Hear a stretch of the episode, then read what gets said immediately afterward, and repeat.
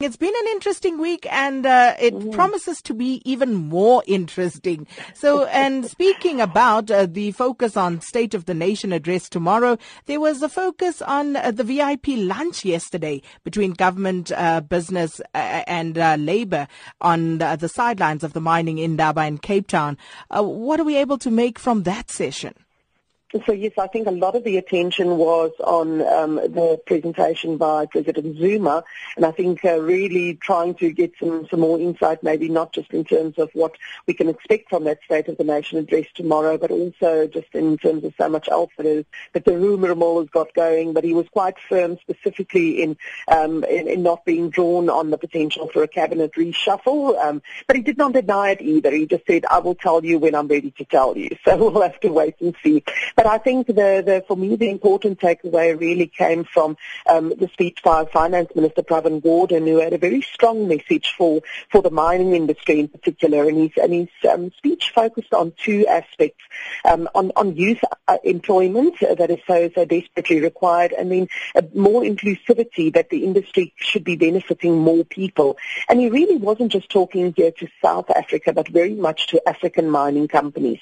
He called for a renewed social contract between government, business and labour and society. And said we needed to form new forms of, the, of partnerships to empower youth, reskill their workers and, and really interestingly I found the first time that the mention was made of um, the requirement to counter the adverse effects of technology um, and that it is necessary to mine commodities sustainably. So he spoke about um, the, the impact that, that mechanization, robots and artificial intelligence um, was having on the industry and, and reckons that it threatens to wipe out at least 5 million jobs in the industry over the next five years. So quite interesting to see that this is not just about a focus on, you know, either one party not not doing enough, but very much that, that mechanization technology is really one of the one of the big threats. So he said uh, he also referred to the fact that there is a new form of middle class rising in, in Africa, and that this will create a new center of demand and the, the future of global growth. So looking at this as an opportunity rather than a threat and said we are in for the kind of growth that China and India have, have created. Um, so he specifically commended companies who were setting up empowerment funds aimed at filling junior mining niche funding gaps and opening opportunities for, for young entrepreneurs to emerge in this industry and to create jobs. So I thought it was a very, very positive message that he had. This also comes on the back of um, the expected launch of the African Mining Vision guidebook. This is something that was uh, was um, decided or, or, approved by the Mining Industry Association of Southern Africa. So this represents eight national chambers of mines, um, and this is really this new deal that they're talking about. So we're expecting it to be launched at this year's Mining Indaba, um, and, and very interesting, focusing on seven different tenets, um, good governance, developing institutional and human capacity, and, and so on. And this is the first continent-wide mining policy since the World Bank 1992 strategy for African mining.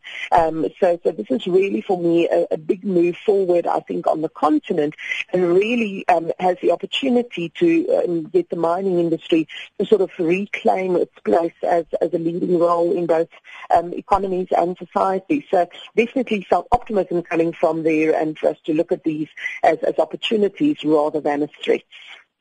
And um, there was, of course, a spanner in the works uh, with regard to this new deal uh, because COSATU refused to sign the minimum wage agreement, and that must be uh, quite a setback, Nerina. What went wrong there? Yeah, so I think unfortunately this is something that, that took months of negotiations at NEDLAC um, and, and was almost considered to be a done deal. And I think then COSATU turned around and said, whoa, no, you know what, this 20 Rand an hour minimum wage and the 3,500 um, Rand per month um, was, was agreed or supposedly agreed without any consultation or go ahead from the different unions. NUMSA referred to, to, to it as being disgusted by this proposed amount amount. So COSATU said they first need to take this proposal as they see it back to their members um, before they can enter into any form of agreement. So certainly I think a bit of a, of a, of a setback and a disappointment there in terms of what they thought was a, a deal that had been struck. And then just finally, Nerina, um, see if we can end this on a positive note this morning. Um, what was the news from uh, SACCI, uh, uh, the Business Confidence Index that was released yesterday? So yes, that was definitely a much more positive note yesterday. So for the fourth month in a row, we saw the increase in the in the business confidence index, um, and and it's increased by 3.9 percentage points. Um, so so really some some good and promising notes coming out of specifically the business confidence environment. Um, just to remind listeners that the business confidence index really is just a composite index of 13 other sub indices. So really not a survey. This is about hard sort of numbers that get measured. And of the 13 um, sub-indices, eight of them uh, were positive, increased in December, two were unchanged, and, and only three declined. So there's, there's certainly quite a bit of, I think, of, of more optimism coming through in the general business confidence also, um, which, which can certainly assist with our economic growth. Um, we've been struggling to attract sort of the same sort of level of investment we spoke earlier in the week, just in terms of, of investment flows, the extent to which um, foreign money has been flowing out of the country.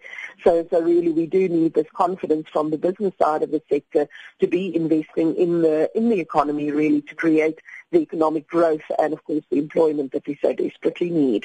Well, Nerina, thanks for leaving us on that positive note. We'll speak again tomorrow. Nerina Visser, strategist and advisor at ETFSA.